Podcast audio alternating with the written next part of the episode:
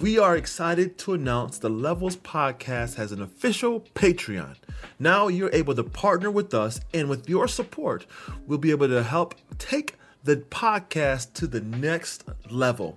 Of course, as a patron, you will get access to bonus and exclusive content such as live Q&As, bonus content, behind the scenes, bloopers, and more. Help us reach the next level at www.patreon.com/levelspodcast.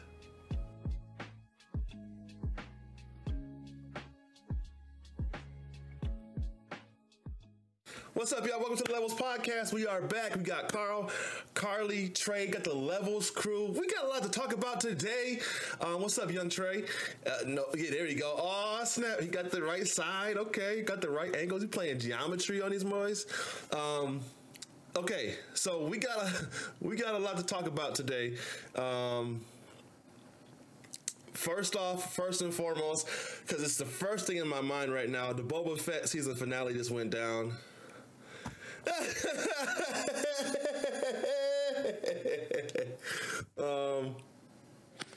Yo, who am I?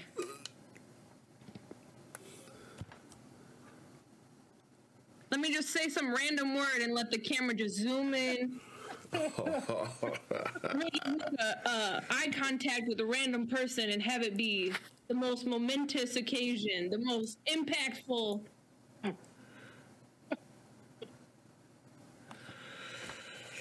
I hated it. It was as bad as Inhumans. I wouldn't go that far. There were moments, you guys, come on. When they showed up in their Power Ranger motorcycles and that dude, like, he was already facing the guy and he's running around for no reason. I was like, why the hell what was the point of that? Why? There were moments that were as bad as Inhumans. Absolutely. Moments, okay. Here's the thing. Like, all right, so before this series, Boba Fett is like this mysterious, you know, he's a badass. Like, yeah, he's like this mysterious, like, bounty hunter that was just taking people out and didn't talk much. And like, it, you know, like, Boba Fett, what do you think about this? No.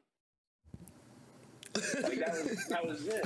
And I, like, it was either gonna build on that mythos or tank it. And I think it tanked it, man. Like, this episode was the culmination of that, where Boba Fett was like, I don't want to do this. And then someone would be like, wait, maybe we should. And he would be like, all right, we should. And it's like, the whole dang series, man. Like, facts. It was like he could not make a decision on his own. Like, I almost shut it off after that. I think they were like in the temple ruins, and it was like, we should leave to go, you know, to this place. And then the half cyborg people were like, no, we should stay. And he was like, you're right, we should stay. Gosh. I was waiting to see. Now, I'm not the biggest Star Wars person in the planet. Like, I just like, because it's cool and got lasers and lightsabers. I'm cool with that. And Darth Vader's force choke. But like, I was like, this could be cool because of those reasons that Carl talked about. Boba Fett was like that dude. He would literally jump in the air, take somebody out, and then fly away. Like, they were like, oh, that was Boba Fett. You know what I'm saying? But we got a visitation today. But then seeing that he just... It didn't seem so sure of himself. He was trying to take the more noble approach to being a daimyo. And they was like, yo, you kind of got to be greedy out here in these streets. And he was like, no. And Finnick was like, but you got to kill people. He was like, okay, I got to kill people again. And I'm just like, where's the development? And this is, by the fan standards, he's like a heralded character. Like, he is like up there. And I didn't get that same, like, kind of reverence for him in the show. And then you talk about this. This might as well have been called The Mandalorian 2.5. Because there was he saved the show. The first 3 episodes, I was like, I'm about to turn out. Y'all lose me right now. Like, I can't take too many more desert scenes. I'm about to turn it off.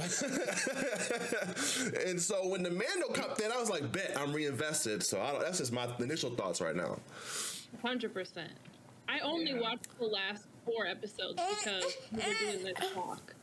I hate it. I hate their costumes. I hate their faces, all the different worlds. Like, I have no problem. Like, if you're a fish people, if you're a pig people, if you're like a part bulldog, whatever, that like you're butchers, all that stuff. I don't care about that. Like, but they're so stupid looking. They're so cheap looking. And the ears and like, how you can see the wiggles. Like, it just looks like a C-level... Train. You're on mute, Trey. You're saying stuff, but I can't hear you. It just... We got a dub, Trey. Started out bad, and it got worse. I'll dub you in. Wonder Woman. No, that's what Trey said. He's like, they all just needed to die. They all should have just died. In the first episode. Yeah. It just, I felt like everything that made Boba Fett that mythical character they took away here. That's and I like that episode, what was it, 5 and 6? Yeah. With where it was like, is Boba Fett going to be in this show called The Book of Boba Fett? Right. Right. You know, don't get me wrong. I loved, but it felt like this course correction where it was like, I actually liked the first 2 episodes. Yeah. And then, you know, the third one was like, and the fourth one was like, yeah. And then it almost felt like this course correction where it was like, oh, dear God, nobody's watching this. Let's bring in the Mandalorian and tell his whole story. Like, that was basically the first 2 episodes of The Mandalorian season 3. Basically. You know what I mean? Like, so they totally, those first 2 episodes could have easily been, you know, and then a crossover, you know, with this battle or whatever here. Like, I don't know. It's just like, this is... Can you hear me now? Yeah. Okay. Amen. No, I feel like the one good thing it did, like with Star Wars, you always have to, they always are in the middle of world building. Like every episode, every movie, they have to build another world. Like I was talking about this with Alex. It's similar to Star Trek in that every place they go, a lot of times every place they go is new. So they have to build the world, and that includes the characters and the different aliens. So I thought that was the one good thing is that they did, they explored some of the other stuff like the Tuskens and the people, the other people. You saw some new kind of aliens and you saw some different type of people. I thought that was the one good thing it did. Like, also, that's made more for TV, like the costume and stuff like that. It's like, yo, let's show this part. Let's make it a little more fun, this part with all these different type of aliens. Like, let's play dress up a little bit. But it was just like, this is supposed to be a Boba Fett, like, his coming out party. And it was like, it was almost like an interlude. That's what I felt like. But I also felt like it could be, they could be setting us up for the okie doke and be like, here's Boba Fett, psych, the real Boba Fett's coming in the middle of The Mandalorian where he's going to be shooting people and actually using his skills that he got and not just and putting in that dumb water tank. Yo, he get breathed on. I gotta go to the tank. You know what this show felt like? This show felt like Hawkeye watching people LARP Star Wars and Boba Fett. Yeah, that's good, Carly.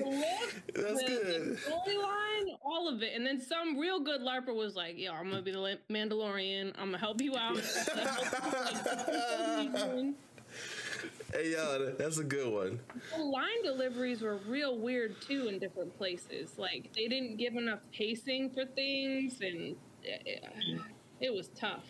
That Dark Saber, is that what it's called? The Dark Saber. That episode was cool. When he was beating up, he was in that and beating them hound dog looking aliens up.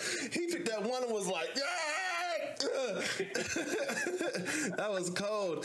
And I mean, like you said though, Carl, like that was the tie turner, because I was like, okay, something has to give here. What is the conflict? And so seeing the Mando, I was like, oh, okay. And then you get to see Grogu and all that stuff back. You see the episode with Luke. Now, why was Luke's speech so weird? Because like he was AI. That was a computer. Yeah. That wasn't. But I mean, like, the voice, like, the way there was, computer. Like, no... Oh, okay. It's computer. Yeah, they. So what they did, I read an article on that. What's that called? Dark? You mean deepfake? Deepfake. Yeah. So that was part of that, and then they did not use. So Mark Hamill wasn't a part of that in a sense. They used his former speech when he was younger as Luke Skywalker, and they used AI to kind of transcode and kind of fit it now. That's and wild. That was not him at all. Like it was creepy to see that whole episode, because I was like, yo, I know this is crazy. And yeah, the speech was off, and it's interesting. But like, so I can see that they're definitely doing a lot of world building. I mean, you got Ahsoka in there, you got R2-D2, Luke Skywalker, all that stuff. But I was just like, where's Boba Fett? And I thought this was, and maybe because it is Disney, I thought this was going to be a little bit darker series than The Mandalorian. But Mandalorian was dark, you know. And this was kind of lighthearted and almost goofy in a way. Like the first two episodes, when he's getting acclimated by the Tuskens, I was like, oh, it's about to get real. Like, this is crazy. But then it just kind of shifted. And then we saw Grogu, and then his music is all lighthearted and whimsical. And I'm just like... But any scene that the Mandalorian was dark, like him going there, getting kicked out of the Mandos or whatever that is called, that guild... And then the dark saber stuff, like that was cold. But then you give it to Boba Fett, and he's still trying to figure out if he wants to wear his helmet or not. Like, I don't know, man. Now, I did think that there was the possibility of a turning point. That that other bounty hunter alien. I think he's a character someplace else. He is. He was like in Cad Bane. He was in Clone Wars, the show. Okay. He was in that show. I haven't finished Clone Wars yet. Okay, but that's so. Like he kind of showed up in the scene in Freetown, and I'm like, oh, dude's looking kind of. Is that the blue guy with the teeth? Yeah. They did. Now that one, I would say they did A1 with that dude. Like that was cool to me. His voice was the only cool part. I just think he had a ton of potential. And then it was like, he came on the scene, he shot my man up, he came back, he was gone, and then he died. And I was like, yeah, I would have liked to see them keep him alive to be a menace. He pulled the tray. He died. He died. And cut. Really, this series, it really felt like they just pulled from whatever did well this last, like, creative cycle. Like, oh, okay, Dune did good. Let me bring in this spice narrative. I don't know if spice is important. I don't get the spice at all. Is spice important in Star Wars? Spice is basically what they use to substitute for drugs. Right. But I also think it has like a catch-all basically. So like spice could be something. Spice is basically like, I feel like it encompasses like everything that could be like nefarious. So it or like contraband.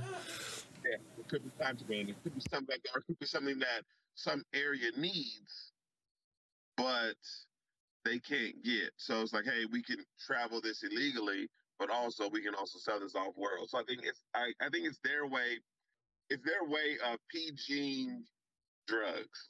And that's fine. Like, that's fine. But, like, give it another name. That, though. Yeah, because, I mean, literally, we're, like, 6 months out from Dune. For real. Yeah. And then, like, part of the fall, that's all I could think of when Blueface shows up. With no nose, again, Hollywood, bad guy, no nose. Like they was running turmeric. I think Star Wars has used spice for a long time, though.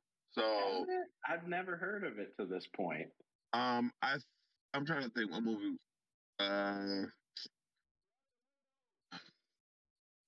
think I remember Han and Chewie talking about spice. I think I remember at least two movies where they talked about it. Not them two, but like it talked about being spice runners. I have to go back. It wouldn't surprise me. That's true. If that was they did or something. Yeah. Yeah, it just was like it seems too close, too similar to other things to be like, oh, this is like, oh, spice. Yeah. Yay! You bringing up Chewie, Trey, reminded me that one Wookiee was cool. That guy, he was like the most believable new character, and he was about that life. Like, okay. When they let him go, like, you know, like, and they let him walk away, I'm like, shoot him. Fire him. Oh, yeah, that's true. I was like, shoot him. Look. I feel like with the Wookiees, like, we haven't seen too many, like, evil ones. And so I feel like that's good. Yeah. That was a different change of pace. Plus, He was a black Wookiee, which we didn't see except for when the one scene in the Clone Wars.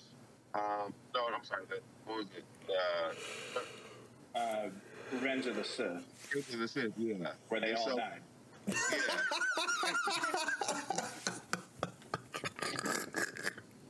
And like we haven't seen like them in different roles, so I think it was really cool. And they just was, I mean, there's pieces to pick out of it that's good. It just was like, come on, guys. That's what I was going to ask, because Trey, you inspired me with that, with your opening comments. So what was something good out of Boba Fett? Barley? What was something good that we took from this? Was something good. I would say probably. Oops, that's a hard question. No, it's not hard. I think we got a little bit different avenue to start telling some more stories. I did think they established other cities and stuff like that.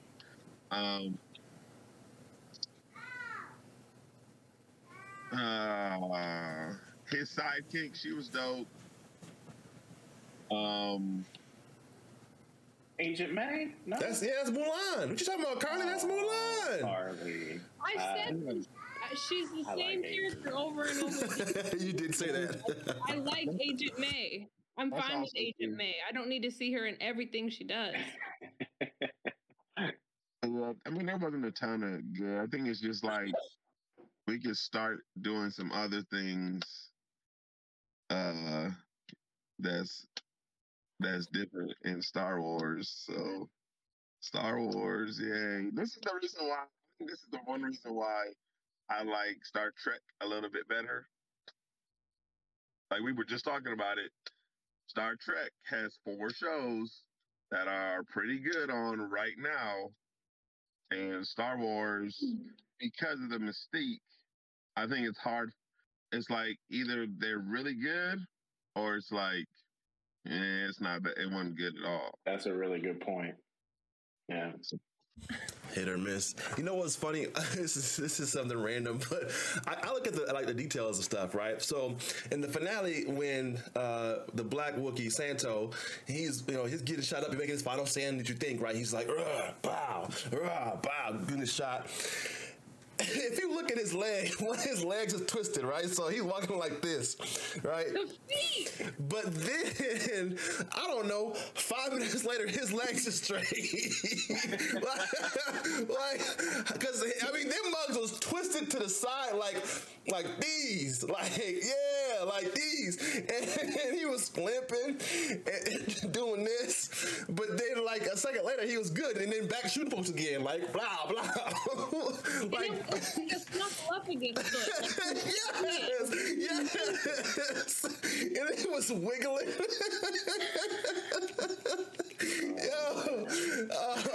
You guys. Go ahead, Alex. No, I'm just saying, it's probably like budgetary stuff. But like, bro, come on. Inhumans. It's Inhumans level. What made me laugh was we were talking about Agent May, and then I remembered the music they played when he was putting the machinery into her. Was it Agents of S.H.I.E.L.D.? No! In this show, you remember how terrible that music was? It was. Techno music. I literally, I told you I watched this because we were going to talk about it, and the episode starts and this guy's doing all this stuff. That's Thundercat. Horrible. It was sucky. Music was so bad compared to the music when we got in the finale of Mando season 2, when the machines came up and they were like, boy, bop, bop, bop, bop, bop. That was cold. But this one was like, am I supposed to like this?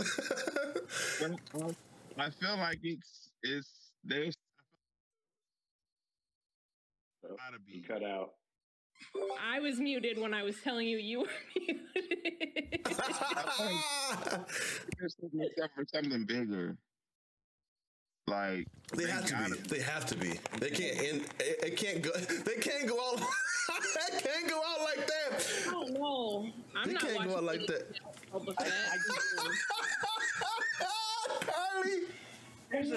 I'll say that I won't, but I probably will, just because. Right. Whatever, but I liked getting into Tatooine a little deeper. I didn't think that was bad. I probably could have done without, 3 episodes dedicated to the Sand People.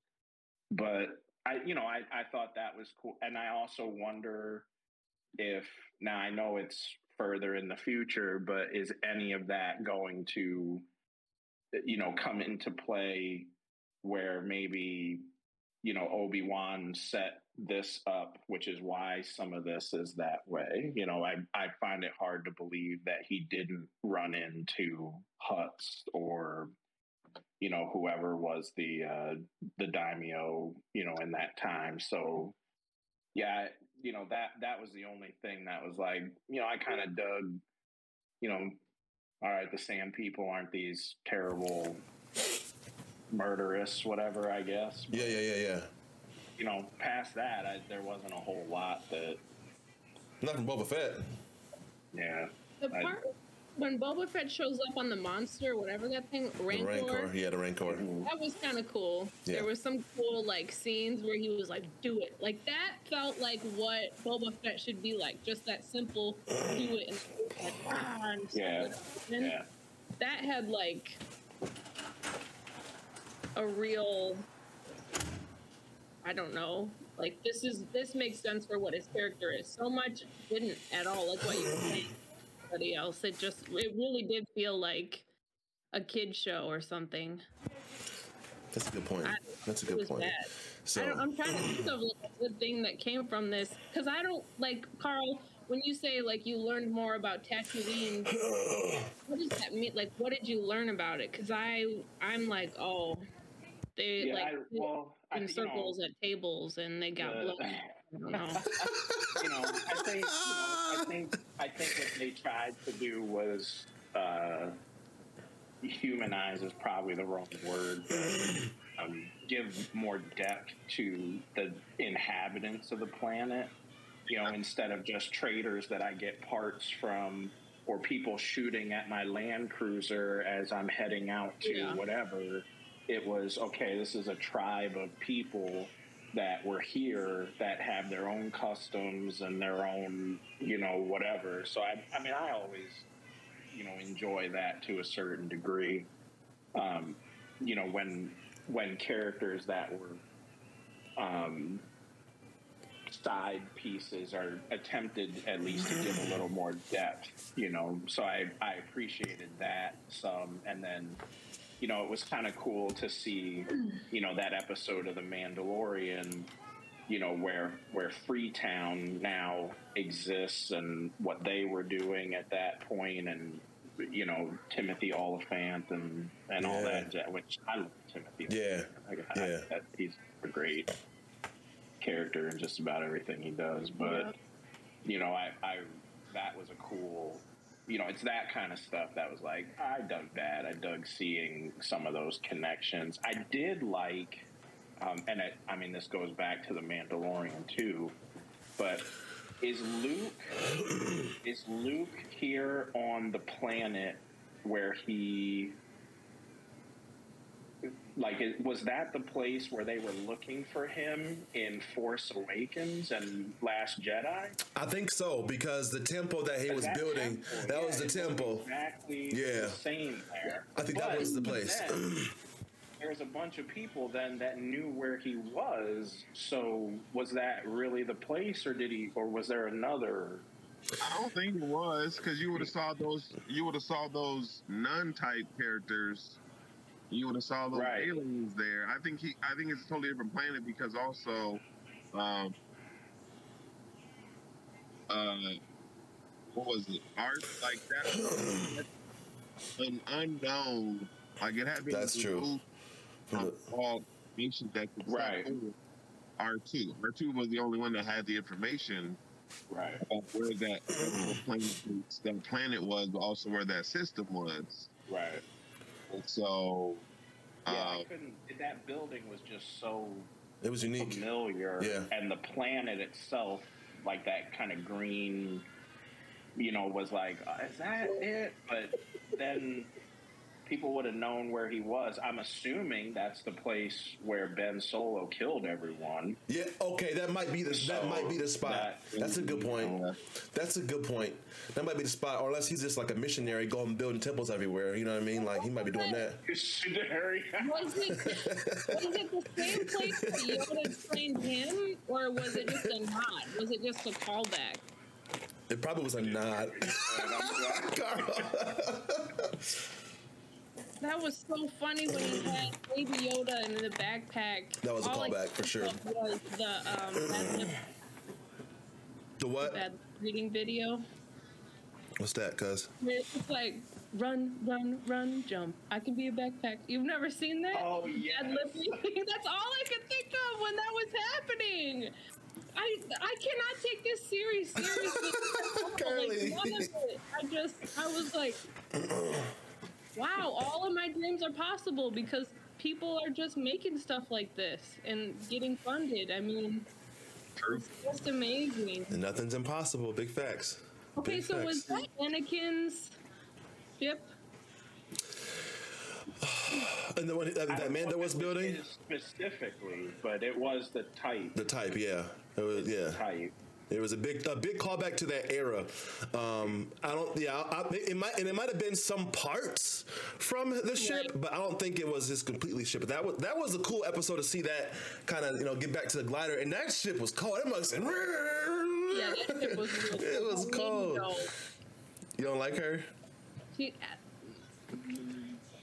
the timing. It's the way that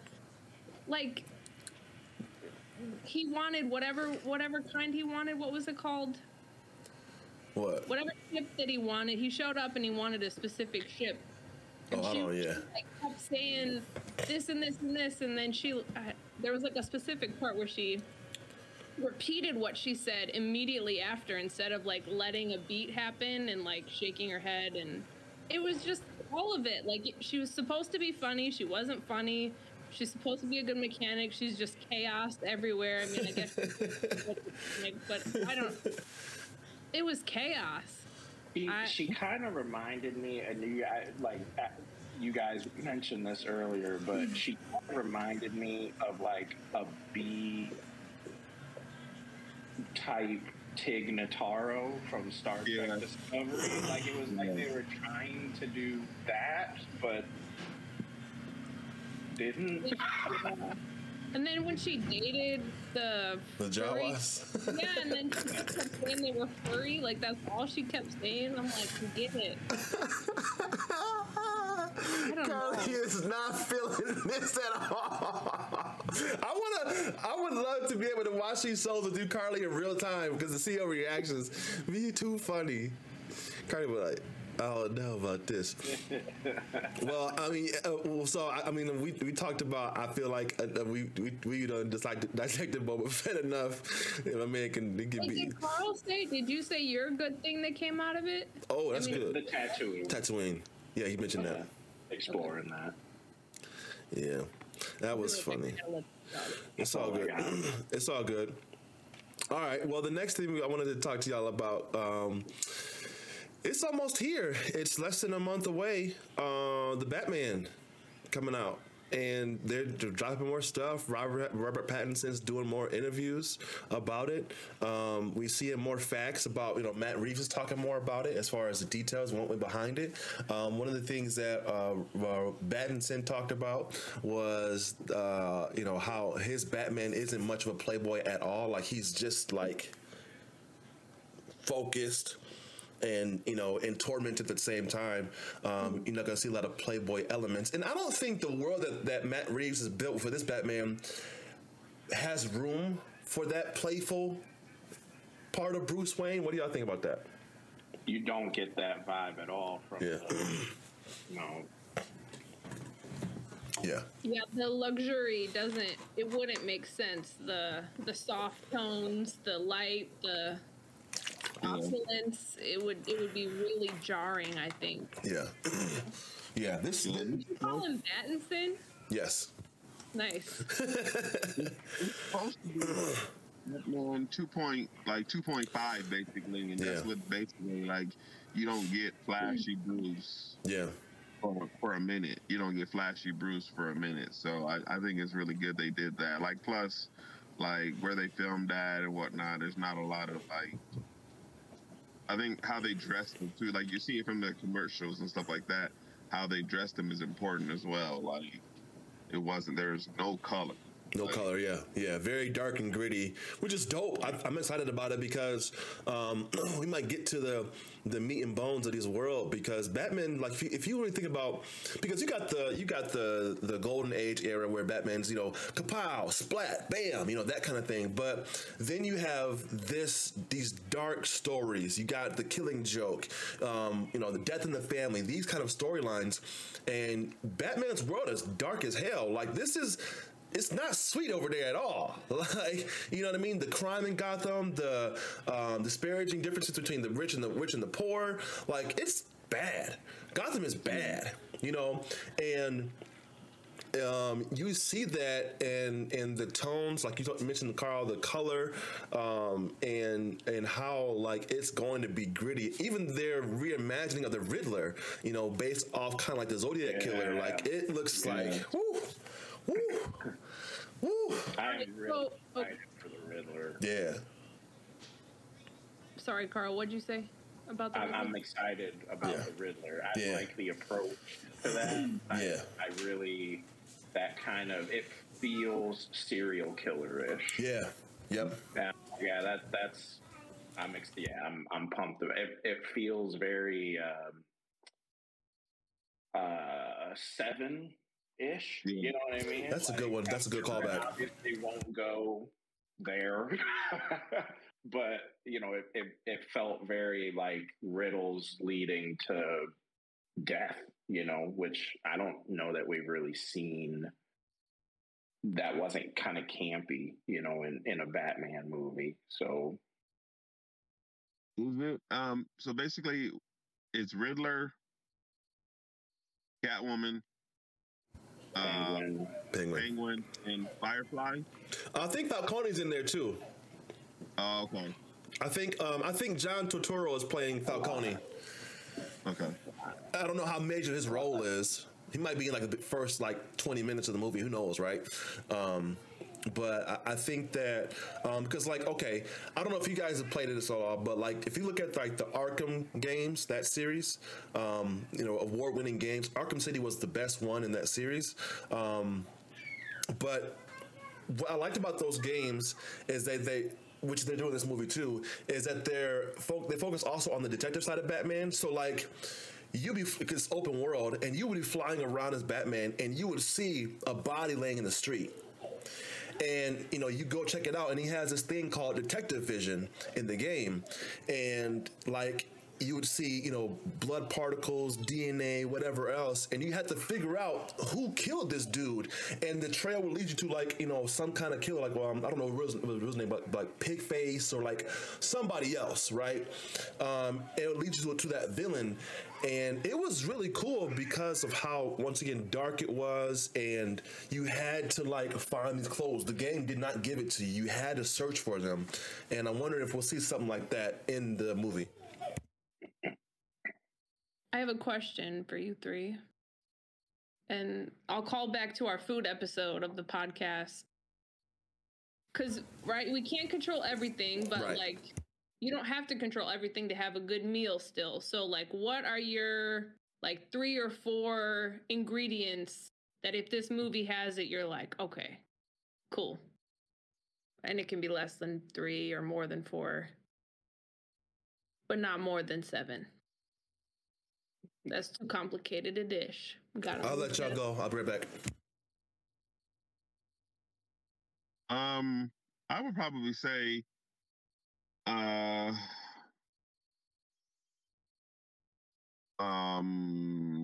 no finite end to a certain conflict. So like the conflict he has with a villain, it's not done. Like. He was just able to capture them, one of them, but not 2 or 3 of them. A good call. Yeah, and I would say also the internal struggle with Alfred, because Alfred is basically his outward conscience, because Alfred actually will tell him things like.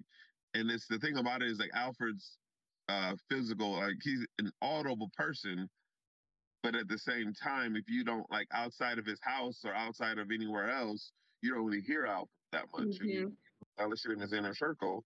So basically, like he's just this inner voice, like, hey, you should be doing this, or hey, also don't go too far that way, like don't go too far left, or you're not always. Totally right. So his like this check. I think that the conflict with him is actually good. I need to see that too, and also I need to see like we should start to see the progression to the next steps of Batman in the like towards the end of the movie. Like the one thing I want to see from Batman and Ben Affleck with his. Costume was dope. That was one of the that was one of the Batman costumes we got to see. But the one costume we have not seen on in a movie, and I don't know if they could do it because it's such a light color, is the gray with the light blue and the points. That's a version I don't think we'll ever see it because he's supposed to be in dark and it's light. But I think that's one of the things like as a fourth, I would love to see that like. Then pull off one of his other looks that's just like super, super dope. I don't mind the look he has now, but I want them to pull off one of his other looks that Golden Hour Batman. The Golden Hour Batman, he'll get you just at twilight. Yeah. Dusk settles. That would be dope. Those are good answers, Trey. Ooh. I think I'd say I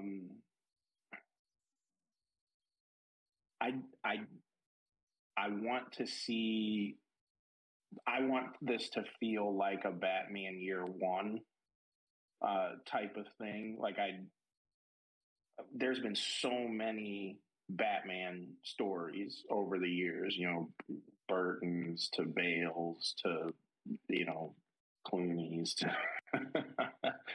you know, whatever, you know, Affleck. Like and I know that his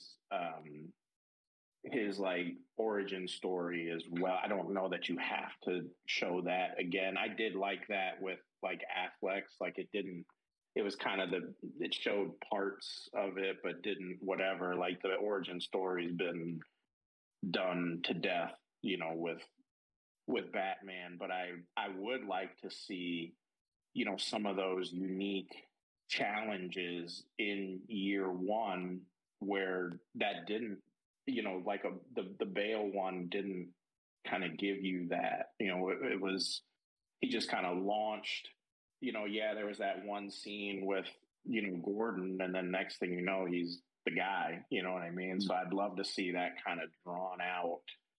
You know, I think like Trey was saying, that internal struggle of, you know, do I kill? Do I not kill? Do I, you know, like, how do I balance all of this out with stopping crime? I do really like the not a finality one. Like, I think that's really important, especially with this many villains. Like, somebody's going to die, but, you know, who's going to kind of rise to, you know, setting up for another film, or, you know, get put away and orchestrates that. I don't know. You know what I mean? Like, I think that's really important. I do not want to see any sidekick talk. Like, yeah, no, yeah, I'm with that. I don't want to. Hey, why? I'm with that.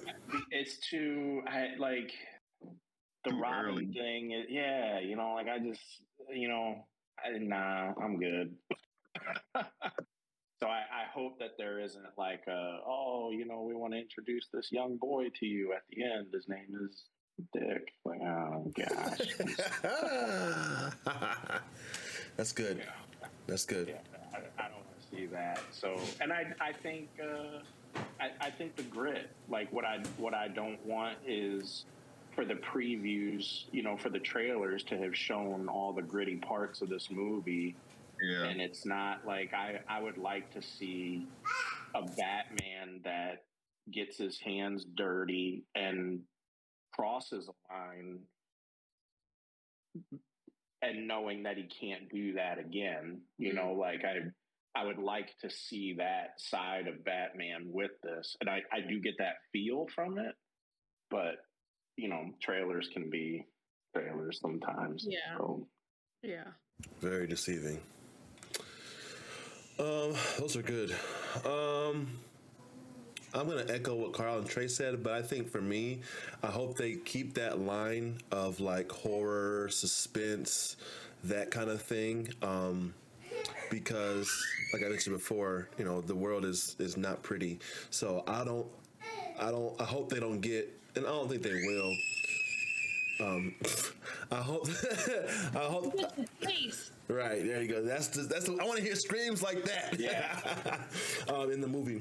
But no, I just hope they keep that feel up. I hope they don't shy away from that. I hope they embrace that. That's what makes the animated films from DC really good too. They don't shy away from that at all. So I hope that Matt Reeves will take note in that and say, hey, we want to keep this vibe and this feel throughout the whole movie. I'm going to say this.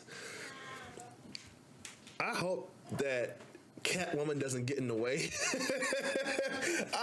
I'm going to be real. Not that I don't like Catwoman, but... And I guess, you know, she provides a thing for Bruce that, or Batman, I don't know, but I want him to, like, be Batman, and I don't want him to be, like, second-guessing himself. And whenever he gets around Catwoman, he always be like... Hey girl, I think I might fight crime a little bit late tonight. You know, so like, I don't know. I'm excited to see her, but once again, I'm still like, I just hope that they kind of keep her to a minimum, just because I want to see how I want it. Because one thing about Ben Affleck's Batman that I really enjoyed was that he got to be Batman. there wasn't no extra frill. Robin was gone. Like, he was older, and he was just like, this is who I am. I don't got time to play no more. And so I want them to allow Robert Pattinson's Batman to be Batman, and, you know, and all that entails. So that's what I'm hoping. And then I'm interested to see, I think if they pull off the dynamic between Alfred and Batman really well, and Bruce Wayne, I think that'll be really good. I don't think that they dropped the ball there. Andy Serkis is cold with it, so I think that's going to be really good in that part. So yeah, I mean, I know the action's going to be there. I know the visual's going to be there. I'm not too worried about that, but I think the storytelling and the relationship between Alfred and Bruce Wayne in this movie, I think they keep that on point. It's going to be really good. And the pacing, we talked about that with Boba Fett. The pacing's on point. It's going to be good. I'm also interested to see Jeffrey Wright's Gordon. I think I'm excited about that too. Such a great actor. Yeah, I love that guy. Yeah. So I think those are my notes that I feel like if we hit those points, we are good to go. You think we see tie-in there? Who? You think we see crossovers anywhere? With like the current DCU? I don't know. I don't think so. I think this would be, we might get a hint at the end, but I don't think so. That's a good question. I'd love to see just Joaquin Phoenix walk out at the end like this. I could see that because those worlds collide. Those worlds mesh well together. They parallel together really well. But like Aquaman, that don't work. Yeah, fair. I don't think that works. You know what I mean? But yeah, if Joaquin Phoenix, that would be really cool. I think that would be cold. Because the worlds are the same kind of feel. Just the tragic. Both of those worlds are really tragic. Yeah, that's the right word. Yeah. One of my favorite shows, they had this scene. One of the characters was like up before the kids. And the show literally just let us, the viewers, watch him make eggs. And then the kids like came down into breakfast. Nobody said anything. They just ate their breakfast like a typical day. I think something like that would be cool in a movie like this. I don't have anything else to add, but that like letting the character be so well defined and his world be so well established that it's like he doesn't say anything. Like we're just watching him suit up or like we're watching something that he does every day that's like so nuanced because it can just stand alone and you don't have to. I think that done well is really powerful. You're like, oh. Man, yeah, we're watching him live. That's really good. Do you guys think that because there's been so many iterations of this that we almost have to see something we've never seen before? That's a good question. Yeah, I would say, yeah, like Bale's. Like Christian Bale's Batman, his villains were like pretty good. Like his villains were top notch. I feel like also the one thing, like the car is always going to be a part of Batman. Well, it's got to be a sweet car. Like it's got to be something different. It's got to be a different take each time. Yeah. Well, I think that. They established that early. They established that in 2020, I think it was. Like, he's got a freaking muscle car that's been souped up to something else. So I think that's one thing. But I think also, like, I think the action will set itself apart. Like, I felt like, one, Pattinson has to prove something. Two, Reeves has to prove something. And also, I think for the third one, I think Batman has to prove something as well. Like, to us as a viewer, it's got to prove, like, hey, like, I do this in every iteration.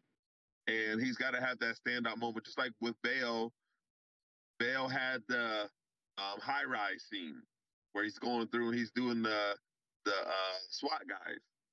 where he's beating all them up. Ben Affleck has the scene. The warehouse scene. That warehouse. That warehouse scene. Come on with it. Yeah, and all good. Of them have that's one good. Of those scenes where you're like, so I think with Pattinson, we've seen a couple of the scene, then it's just like, yo, we've never seen people come at Batman with guns first. That's true. And try to kill him with guns first. Like, we would think that's the smart thing to do. Yeah. But we've never really seen it on film first. Like, yo, with a machine gun. Like, yeah. And to see him embrace that, too. There's that clip where he's walking in the shadows and... Yep. You know what I mean? Like, you know, we get to see that. those visuals of like 10 gangsters with guns, and then they all throw their guns away and take out their knives. Like, this ain't working, bro. Need something easier. Well, it's cool because you get shot at Batman. Like, all right, Batman, and throw away the gun. And you're like, what are you doing? You don't want him to get close to you. I think. Well, you think that too. Like Robert Pattinson's Batman has thought about, like, I don't want to get shot. So, like, I got to protect myself, got some armor. It's going to be interesting because it's year two for him. And I'm sure there's things that he's gotten in trouble with. And he like, dang, I don't want that to ever happen again. And so he's, you know, retrofitted his outfit like that. So it's going to be cool. Yeah. You saying that, Alex, made me decide definitively. I want to see him suit up. And I want to see scars, and they don't even, they never explain it in the movie. That's good. It's just like, this is what year one cost me. That's one of the trailers, isn't it? That's don't good. And his back is on the back, yeah. I think so. That's good. So just his back, and it's like, whoa, dude. That's good. That's powerful. You know, scars, like, they always speak for themselves. So that's cool that they're already on that train. Maybe that's where I got it from, and I'm taking credit. My bad. You cold. No, you good. You cold, Carly. I mean, Boy showed us scars, but Affleck didn't show us scars. No. He showed us emotional scars. He didn't really show us physical scars. Yeah. Yeah, Ben Affleck did a real good job on not filling in the silence. I'm sorry. Go ahead, Carly. No. He was like, Martha. He was like, Martha.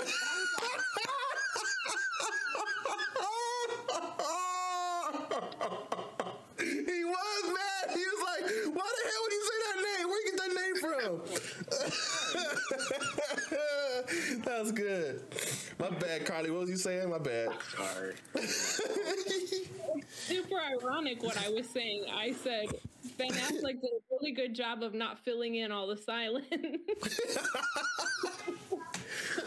You know, like he just... That's cool. That's cool to me. Because that's one of the things that I like about this new show, Reacher. Which side note, there is nudity. There's language, there's nudity, but the nudity is like you can see it from a mile away. Yeah, yeah. Pretty much.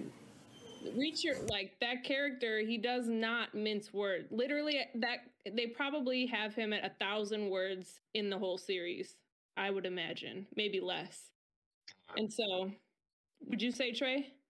Well, the movie, he didn't talk a lot either. Like, I'm really glad they brought Reacher as a TV show, and that Amazon is doing it. I felt like the books were dope, so I felt like it's really good. Like, you get a character like that. He's different from some of the other people who we've seen in the movie. So I like, I totally dig what you're saying. Yeah, yeah. You can't have all that trauma. You can't see people the way Batman does. You can't. And, like, be a chatterbox or, like, you know, just bounce from line to line. Like, there has to be weight to it. There has to be base. There has to be a reason for words to even come out of him. Because he's probably conserving energy even. You know what I mean? Like, it's all tactical. And imagine the things that he's seeing, not only the death of his parents, which is already up there with trauma, but then, of course, the things that he's seen in the streets of Gotham has compelled him to want to continue to do this Batman.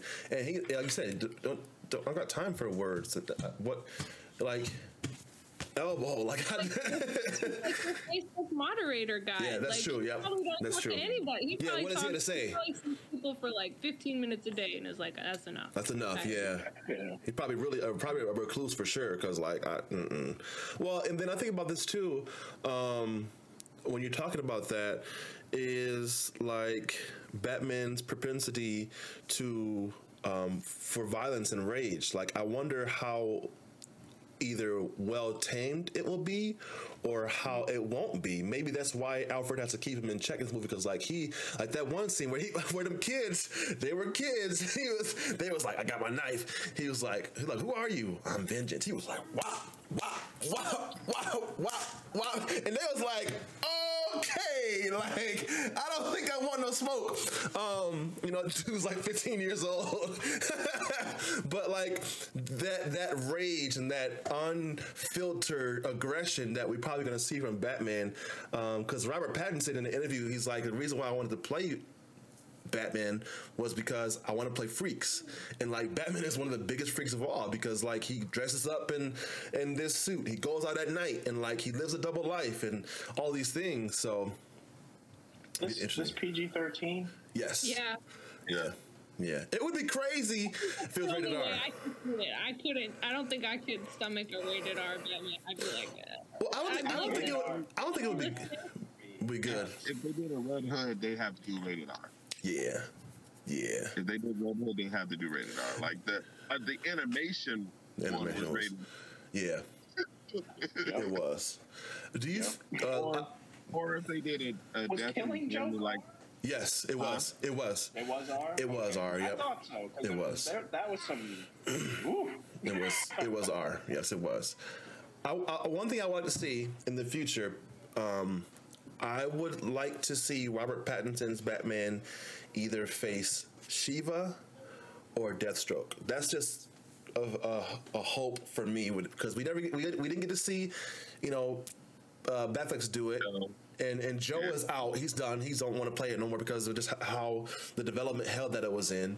I would like to see him. I would like to see that at some point, but it has to fit into the world. What would that bring out in Batman? Why do you want to see that? Well, Deathstroke and Shiva are both like world-class assassins. I would say she was probably better than Batman when it comes to the hands. So it would bring out. He needs to beat the Tenacious, and they know who he is, or will find out that he's Bruce, and they could wreak a kind of havoc on him and his world outside of Batman that not a lot of folks could do. They know his tricks. Like, a lot of them were trained by the same people, and so it would be what Taskmaster should have been to Black Widow. They know his moves, and he's like, "Oh no, we're not having that." So, and that conflict is really good. Yeah. Do you guys watch? You cut out. Did you watch Arrow? I did. Yes. Yeah, I watched three seasons. I thought the storyline with Deathstroke was exactly what you're talking about there, where he knew who Oliver was, and then kind of came in and wrecked his whole world outside of that before even coming in. And I mean, correct me if I'm wrong. Have we like really seen that in a Batman before, where it was like, I know who you are, I'm gonna take this away in your known world, and this away in your known world, and this away in your known world. And then when you face me as Batman, you're broken. Yep. You know, like you know, like that would be interesting to see. Yeah, that would be. Yep. I feel like Bane is the closest thing to that. Like, that's true. He took away his city, his health. Yeah. He tried to take that's what he did in the comics too. In a lot of ways, he just bludgeoned him Yeah, he never gave him a chance to rest, and then broke him himself. I was born in the dark. That was good. An iconic role. Blinding. Yeah, that was really good. Okay, so now I want to switch over to this here. Probably last topic or so for the show is we're starting to see these superhero movies getting these Oscar noms. Like, we're starting to see they really getting some respect, especially No Way Home. Just us up for a few nominations. Like, what does that mean? You know, and I could probably, if it goes like how I think it's gonna go, we could even see the Batman could get a nom as well later on. I mean, what does that mean for these superhero films that still don't get a lot of respect? They're blockbusters, but they still don't get a lot of respect as films and actual the art of it. You know what I mean? You gotta start recognizing all forms of film, not just the ones that make the least amount of money, like, and that there's time and energy and like thoughtfulness. Like No Way Home, like there's no way, like, you pulled off 3 different eras of filmmaking, and also you brought it to a story that was coherent. You brought emotion to a story. Like, there was emotion in the story. You hit all the notes. Plus, it was a great thing to watch. Plus, if you actually, no matter if you don't have to read a comic, a book, if you watched even a couple of them, and you watch that movie, that ending scene, that is a film, like a film goer's dream. Like, I've seen a lot of the reaction videos. Even the reaction video, if it makes you feel something, because you're like, I remember that, or that scene was so dope, I jumped out of my seat and I can jump out of my seat even now. So I think, like, you gotta recognize, like, you gotta start recognizing, like, they put more than a little bit. It's not just a blockbuster. These dudes come in and shoot up, bang, bang. And then they save the day and save the girl. No, there's a lot more into these movies. They're recognizing, like, hey, we can't close the door on them for long. Like, we've got to start letting them in somehow. Yeah. I think there's the cynical side of it where, okay, do we put a No Way Home up because nobody's watching this program, but, you know, would it attract more fans, you know, watching the Oscars or whatever, you know, because a No Way Home is in there, you know, that we'll give it whatever due for that if it means that it draws ratings in. So that's the cynical part of me that says, you know, okay, whatever, you guys just, you know, I can't say that I wouldn't consider, I don't really watch it normally, but I couldn't say I wouldn't consider watching it knowing, oh, it would be kind of cool to see No Way Home win, you know, because I do, you know, Trey, I think that's a really great point. And I would point to Endgame.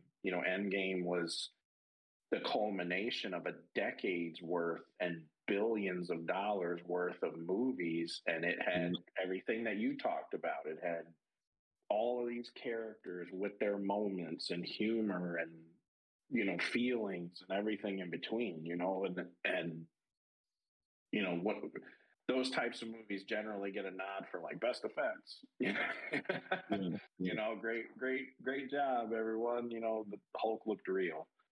So it's like, it would be nice to see these movies get their nod. Like, I go back, I think Winter Soldier's the best Marvel movie as far as pure storytelling and those characters just, you know, it was an espionage movie. Like, that didn't get any kind of notice as a good acting movie is like... Okay, you know what I mean? Like, that was a great movie. Right. So that's, there's a cynical side of me that's like, the only reason y'all are doing it is because you want people like me who don't normally watch to come watch. And then there's the other side of it where it's like, you know, maybe there is some recognition of exactly what you said, Trey, that, yeah, I mean, this stuff is not easy to pull off. And, you know, you could give the award to a movie where Brad Pitt is floating in space for an hour and a half of it, or, or, you know, give it to this super complicated thing that was pulled off really well. So, well, if you think about it, a lot of these movies are based on books. Yep. That are bestsellers. So you can't tell us after a while that the movie that was based off of a book that sold millions and millions of copies is too much different than a comic book that sold millions and millions of copies. Yep. After a while, you like the source material ends up being the same if it reaches the masses. Like, hey, it's based off of a comic book, okay, but that one's based off of, they're both fiction. So like we're blurring the lines even more, because now it's like, okay, like this stuff happens in real life. Yeah, superheroes don't happen, but at the same time, internal conflict does, family conflict does. Yep.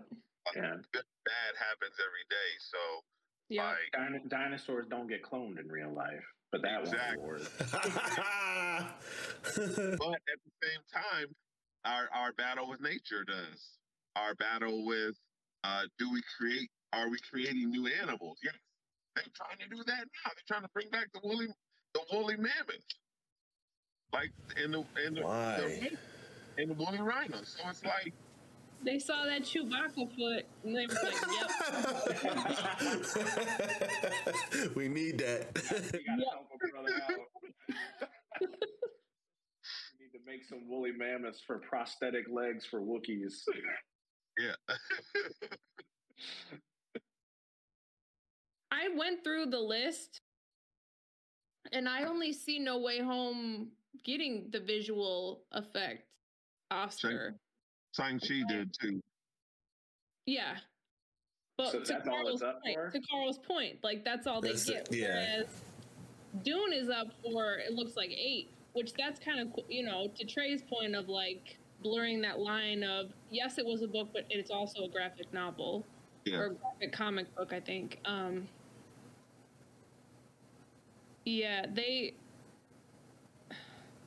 There is no difference between Dune and Star Wars and Star Trek. No difference. True. At all. True. Turmeric. Spice. I think it's cool that Richard's up for a bunch of noms. And as it should be. Absolutely. Yeah. As it should be. But there is something, like what Carl was saying about the cohesion of 10 years of storytelling and not just being linear. It wasn't linear. That's the thing I love about Marvel so much. It wasn't. It's good. You're watching something, and then 4 steps down, you actually get the information you need to rightly perceive what you watched 4 years ago. That is chess on a world level. This is probably why hardly anybody I know watches it, Carl, is because of, I think like we're getting to that age where we realize like awards are so arbitrary. It's like, but I feel like we're getting to the age as a country, like not just us as elder millennials, but like as a country, it's like, This is somebody got in a room, 100? We, the Oscar Guild or whatever they're called, we will dole out these things. And like, okay. I like that voice. Like, the 4 of us could get together and be like, okay, we're going to come up with the levels whatever. And then every year we do that. And it's like, well, all that happened was that people got together and decided, and this is what happened, and this is what it evolved in. It's so... And it's really about if the studio puts up enough money to get it nominated, because you can send out gifts, you can do extra promotions. Like, I don't know if you ever read magazines and seen the advertisement for like the movie or show or album, and it says for your consideration for Grammy, Oscar, whatever. They put extra promotion behind something. Like, if Marvel actually did that, I think they did that with Black Panther because they knew they had something different. They had something a little bit different. And so, and I think if Marvel did do that, you would probably see them more, but also that takes extra money that you don't want to, like, what is it? You have to allocate it to the right place. You got to allocate it. And it's like some things that, like, I'm not going to put an extra $5 million aside to pump up Black Widow for an award or anything like that. So it's like, I'm just not gonna this room of these random. Yeah, and I'll just put it into the special effects. Yeah, exactly. Because the fans care. The fans would see that extra $5 million in the special effects. Yeah. That's. This stuff is... I can't remember the last time I watched one. Oh, yeah, I don't got time for that. Honest, I can't even remember. I'm trying to win awards in my own life. Trying to watch somebody else's awards. Yeah, right. It's like, you look at Leonardo DiCaprio, who's arguably one of the most versatile, adaptable... I mean, he's... How long did it take him to get one of these stupid things? How many incredible... roles, how many like ways did he break ground? You said the same for Denzel. And he didn't get it for absolutely. A great movie either. Didn't he get it for Revenant or something like that? Yeah, he got it for Revenant. And I mean, he was all right in that, I guess. Like, the Bear was the MVP in that movie. Better stuff. But I think I think that one was like, we gotta give him this one. Yeah. Like, I think. Yeah.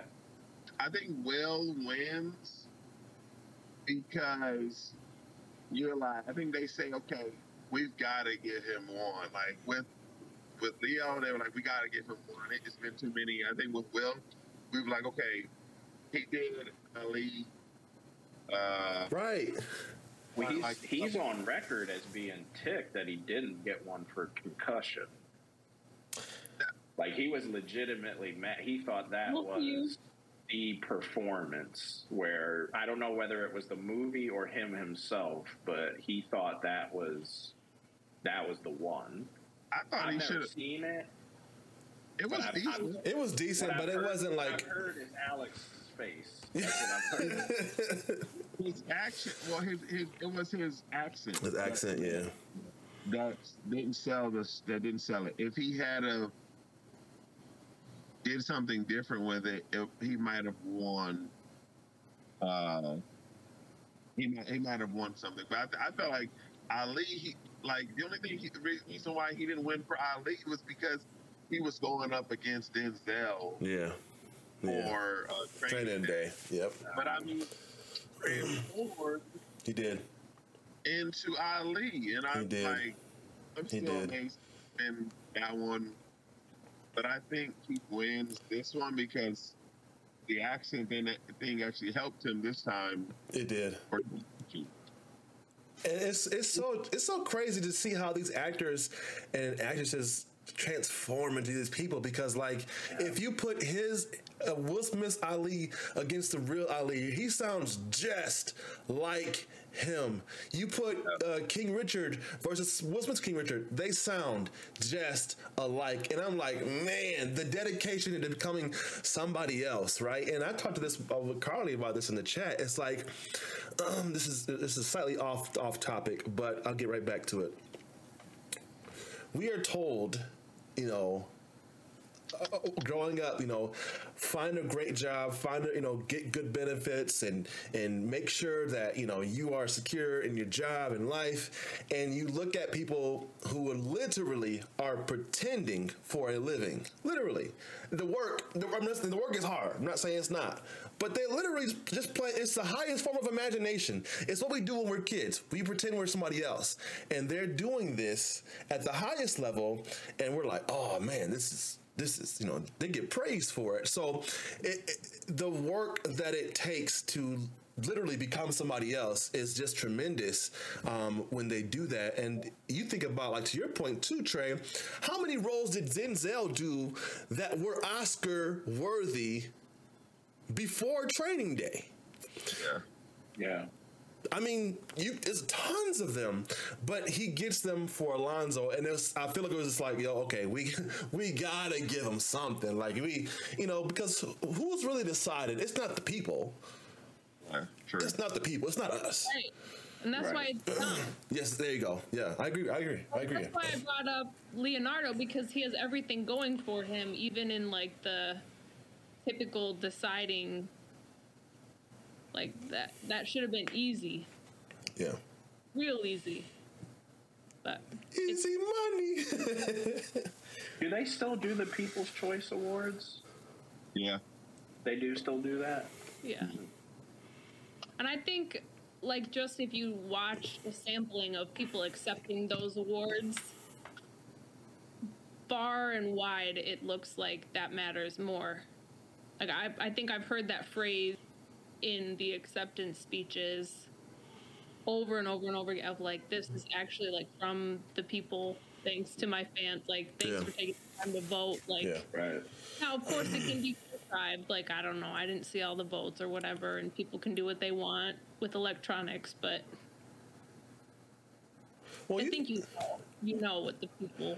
Oh, yeah. Well, you think about, money speaks always. Look at when Halle Berry won for Monsters Ball, right? Like, she was ecstatic, not because of the award, but because of what it means. So I think that people want to win awards in some respect, not because they need validation. Watching interviews and whatnot that I've seen these actors, when looking in hindsight, right, 10, 20 years ago, in hindsight, they're not trying to win the award per se. They're trying to win what the award means. In Halle Berry's case, because I watched a special on Fox, they did a whole special about black women in film, and she was talking about how she felt when she won the award for Monsters Ball, and she was like, yeah, the award is cool, but for me, what it meant for me was that this was showing little black girls and black women and people that look like me that this is possible. And yes, you have to fight, but this is a worthy cause to be displayed in the light that we need to be displayed in. And so I feel like I'm with Carl in the sense there's a cynical side to it all. Like, you know, this is all, you know, it's already staged anyway. Like, I get it, but there's also a point to where even though with it being staged, there's still an element to where the recognition, representation, and what it could mean for a community is also important. Well said. So, okay. Well, we should probably get up out of here. I appreciate all of you guys' time. Anything else y'all want to talk about before we get up out of here? Jurassic. Wait for Morbius. When's that coming out? April 1. April? Yeah. April, okay. When is Jurassic Park coming out? I think summer. Sometime this summer. Okay. That trailer looked good. That trailer looked pretty good. I haven't seen it yet. I'm going to watch it after this. What movie is the one before the one out coming out now? I haven't seen that one. Is it Fallen World? Garbage. Fallen World. Fallen Kingdom. Garbage. It wasn't that good. This one, World Dominion, is probably going to be a lot better.